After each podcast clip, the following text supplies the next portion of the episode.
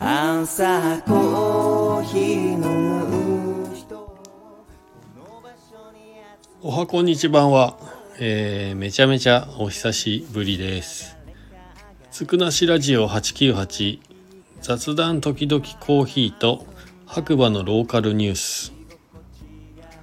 えーこちらの番組はですねスタンド FM をキーステーションに長野県の白馬村からポッドキャスト SNS を通じて全世界にね放送しております。MC はですねえー白馬村の小さなコーヒー屋さんことコーヒーに愛されたい男ガクです。よろしくお願いします。改めましておはこんにちばんは、えーめちゃめちゃね久しぶりな収録になっております。なんかここ最近バタバタとなんでしょうね旅行行ったりまあまあ自分のね身辺でねいろいろと変化があってですね。えー今日これを収録している8月1日から、えー今までね所属していた会社を退職してですね、えー改めて独立という形で、え合同会社白馬コーヒー研究所代表社員になりました。イエイまあイエイなのかどうなのかはねちょっとこれからえーわかじゃまあ徐々にね分かっていくんじゃないかなと思うんですけどまあ、えー会社員というね形は、えー辞めたんですけれどもまあ自分の会社というかね合同会社をね経営していかなければいけないのでまあより一層こうねえー頑張っていかなきゃいけないなと。まあスタッフもね今のところいるのでで給料払ったりとか、まあお客様に迷惑のかけない範囲でね、えー頑張っていければなと思います。またですね今年はついに SCAJ 日本スペシャルティーコーヒー協会主催の、えーチームローストチャレンジかなはいに、えーキャンセル待ちで応募してたんですけれども、まあ、キャンセルが出たみたいで関東 C チームというところに所属してですね、えー大会に出ることになりました。はい。まあ、どういう形の大会なのかっていうのはねちょっといまいち分かりづらいんですけど、まあ、チームでね、えー課題に出された豆を使って、えー課題に近い形の、まあ、今回はなんか酸って書いてあったと思ったんですけど、まあ、そういうね焙煎をプロファイルを作っていくという感じで。でまあ飲んでいただいてどこが一番美味しかったかみたいな感じの大会だと思うんですけど、まあ、人生コーヒーの大会初めてですかね出るのね。まあ楽しみでもあり、えーなんかちょっと怖い気もするし。でまたね僕自体がその焙煎の技術っていうのはねまだやっぱり多分すごい好きでやってる方たちに比べるとですね、まあ、探求心という意味ではちょっと薄いのかなと思ったり話が合うのかなって若干怖い部分もありですね、えーなぜかというと、まあ、僕がね今使っているバイスターの2.5っていう焙煎機があるんですけれどもまあその今回ねあの焙煎をするきっかけになったというかがですね、まあ、このマシンを使ってですね、まあ、カフェバッハあまあ有名なねはいコーヒーロースターというか老舗の喫茶店というかあるんですけれども、まあ、そこの考え方に基づいてですね焙煎をしているわけなんですよ。機械もね焙煎機もそうなんですけど。すごいとてもですね合理的な考え方の中で、えーまあ焙煎をするという感じの工程を、まあ、日々ね行っているのでその何でしょうね。豆をゼロからですねいろいろね焙煎度合いを変えたりとかこのまあそういう過程っていうのはあまりなくてですね。ある意味こう決められた範囲の中でいかにこう毎回同じ焼き方ができるかっていうところに注力をして、まあ、焙煎をするような感じの自家焙煎のお店のスタイルなのでもう探求してる方たちと話が合う気がしないんですよね正直、まあ、機械の使い方もね、えーマイスターしか使ったことないのでまあそれもね結構手順がねある程度決まっているんでその中でえー、っと手順を変えなければある程度美味しく焼けるという感じの焙煎機でもあるのでまあ日々ねいろんなこう調整をしながらですね焙煎をしてる方たちと、まあ、話し合わないんじゃないかなって実はね以前からずっと思ってて、まあ、そこがちょっと怖いんですよね。前にもね話したかもしれないんですけどもう何て言うかな、まあ、意識低い系コーヒー屋さん。まあ元ねコーヒーが苦手だったコーヒー屋さんっていうスタンス。まあそれもほん嘘ではないので、はい、やっているのでその意識が高い方だったりとかもうコーヒーが好きすぎる方だったりって意外とね話し合わないんですよ。僕がね。相手はちょっとわからない。ね相手の方はわからないんですけど僕はちょっと苦手でそういう方が、まあ、そういう時はね話を差し込む隙も見つけられないので大体黙って聞いてますね。はい。とてもね合理的なこう焙煎方法の中で焙煎士というまあ立ち位置でやらせていただいているのでまたちょっとねえー、他の人と違うのかなと。そのカフェバッハ系列のね方たちとはやっぱりマイスター使っていればですね話がしやすいんですけど、まあ、他の多分焙煎機だと全く知識がないのでまあコーヒー豆を焼ける自信もあまりないかな。そうなんですよね。まあ良くも悪くもって感じですね。はい。まあただしやっぱり毎回ね同じ焙煎度合いにできるよう日々まあ努力はしています。今となってはというか今4年目かな焙煎は始めて。年間でまあやっと1トンぐらいは焙煎してるのかな。そうですね。1,000キロぐらいか。いやでまあまあまあどうなんでしょう。量としては多いのか少ないのかちょっと分かりませんけども。いや結構焼く時は1日で30キロとかね40キロとかね焼いたりしますね。うん白馬だったからこそというか今ね僕が白馬に住んでるからこそまあそれだけね、えー、焙煎に携わる時間が作れてるのかなと思ってます。これがまたね違う土地だったり自分が生まれ育ったなたった静岡県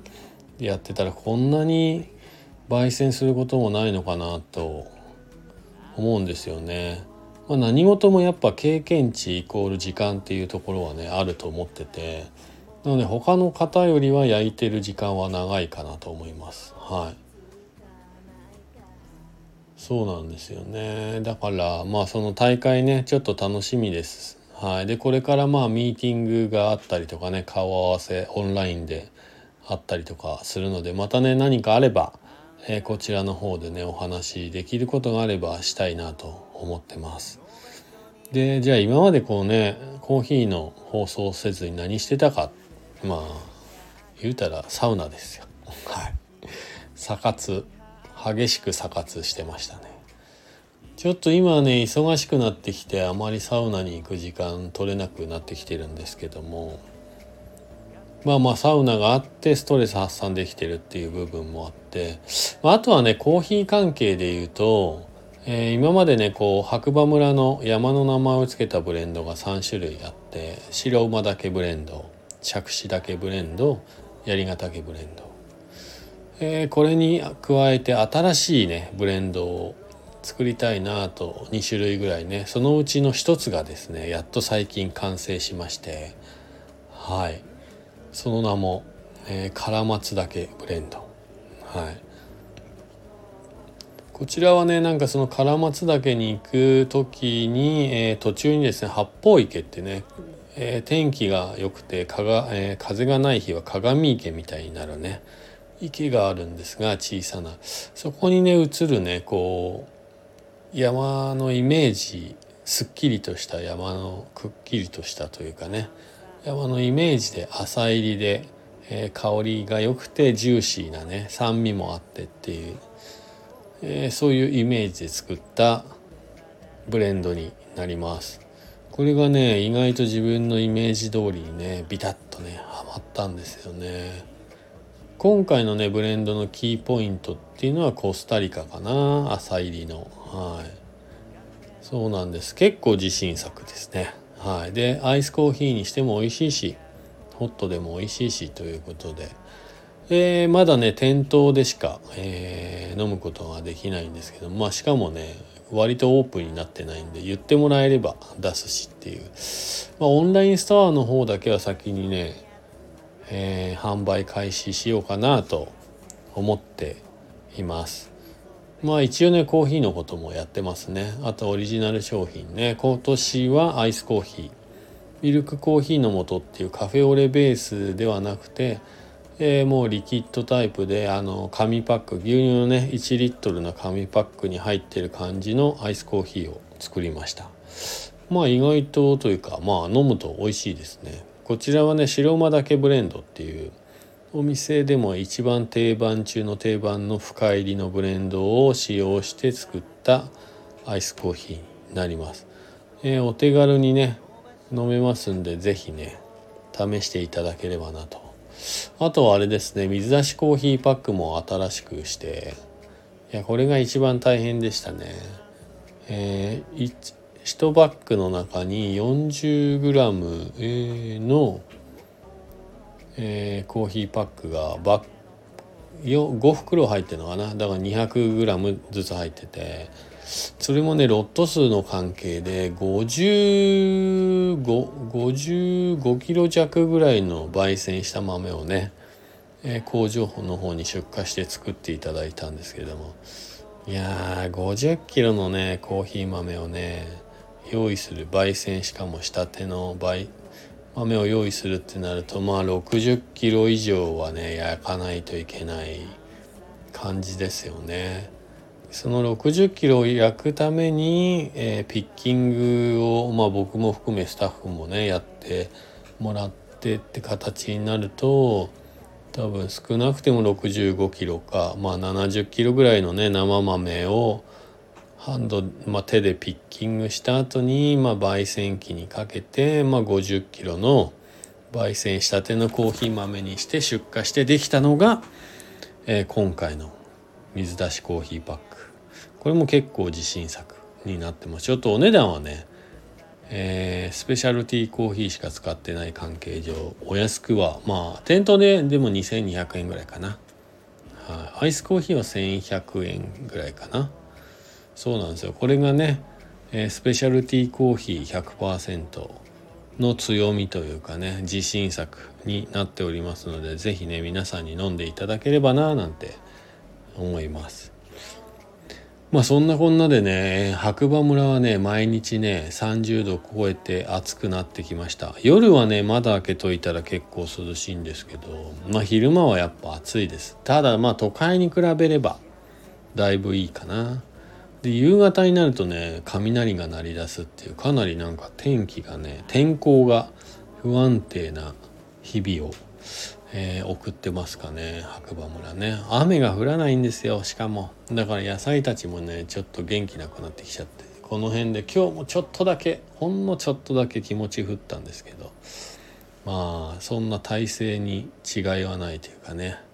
影響はない感じでしたね。はい。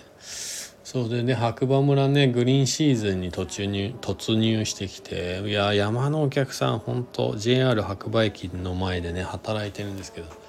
まあ本当に登山のお客さん多いですねこんなに人気があるのかぐらいね、えー、電車の中から降りてきますでまあ外国人のね子供のサマースクールなんかも結構まあ人気みたいですごいねあのアウトドアの方たちが迎えに来たりそうねお見送りに来たりしてますね。うんそんな感じですかね。白馬はにぎわってきましたね。でまあマスクねコロナ問題もう避けては通れないと思うんですけど。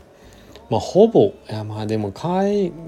国人はつけてないしまあ僕らもつけてないけどどれぐらいのお客さんつけてんだろう。半分ぐらいはつけてますかね。少なく見積もっても。うん。なんかまだまだコロナの影響ってまあ3年ってね長い時間だったと思うのでそんなすぐには変わらないと思いますがそうもうねこんなせっかく空気のきれいな場所を白馬村に遊びに来てるんだからマスク外せばいいのになと思いながら暑いのになと思いながらね見てます。まあ大きなお世話だと思うのでまあそういうことは言わないんですけどなんかねやっぱ日本人の気質というか右向け右的なねはい。しかも3年っていう月日をねえー、費やしてしまったのでなかなかねマスク外せないのもわかるしね。うん。まあまあ人それぞれ考え方があると思いますんで僕とかスタッフはねもう全然してないし僕の周りはほぼしてもう全くしてないって感じ。職業柄の方はいますけどね。はい。まあそんな白馬村ですね。お盆に向けてまあ夏はお盆が一番忙しいんで1213141516ぐらいかな。忙しくなるかもしれません。ぜひぜひね皆さん白馬村、えー、気温はね都会に比べたら夜は全然エアコンなしでも過ごせるぐらい涼しいのではい遊びに来ていただければなと思います、えー、久しぶりねコーヒーのお話。この一番メインのチャンネルですね。ずくなしラジオ898雑談時々コーヒーと白馬のローカルニュースということで、えー、今日はこのタイトルに沿ってね。えー、雑談とコーヒーとローカルニュースをね。えー、と話をさせていただきました、えー、長くなってしまいましたがまた次回。お耳にかかりましょう。MC は白馬村の小さなコーヒー屋ことコーヒーに愛されたい男。そして今回ね初めて大会に出る男。ガクがお届けしました。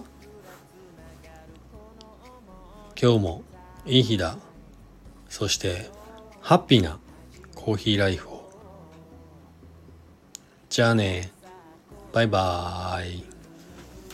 この場所に集まろう。